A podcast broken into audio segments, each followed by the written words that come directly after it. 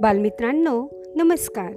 मी विजया गायकवाड आणि आपण ऐकत आहोत कथा संस्कार माला आज आपण ऐकणार आहोत गीता जयंतीची माहिती.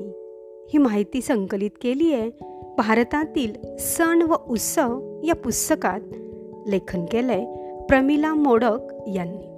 चला तर मग ऐकूया गीता जयंतीची माहिती. मार्गशीर्ष महिन्यातील पहिल्या पंधरवड्यात एकादशीला गीता जयंतीचा उत्सव साजरा करतात. कौरवांचे पांडवांशी नेहमीच वैर होते. पांडव द्यूतामध्ये हरले.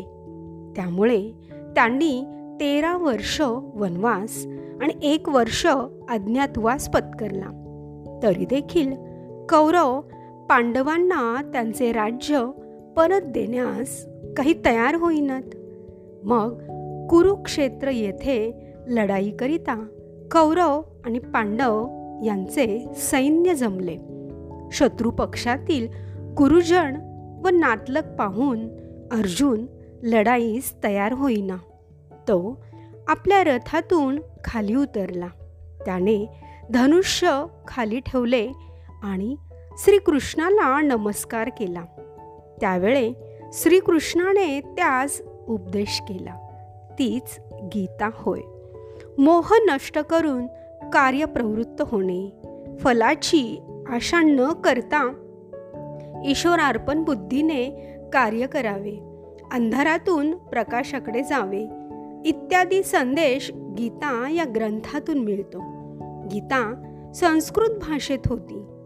श्री भग श्रीमद भगवद्गीता या ग्रंथाला पवित्र ग्रंथ मानतात.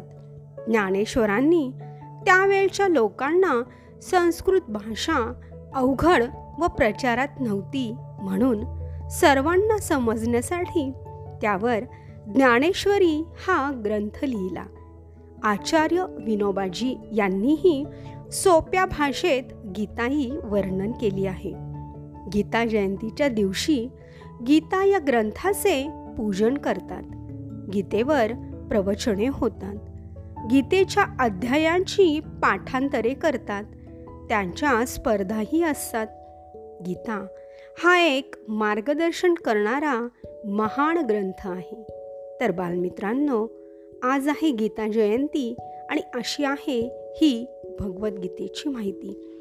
तुम्हीही मोठे व्हाल तेव्हा नक्कीच हा आपला पवित्र ग्रंथ एकदा तरी वाचा. धन्यवाद.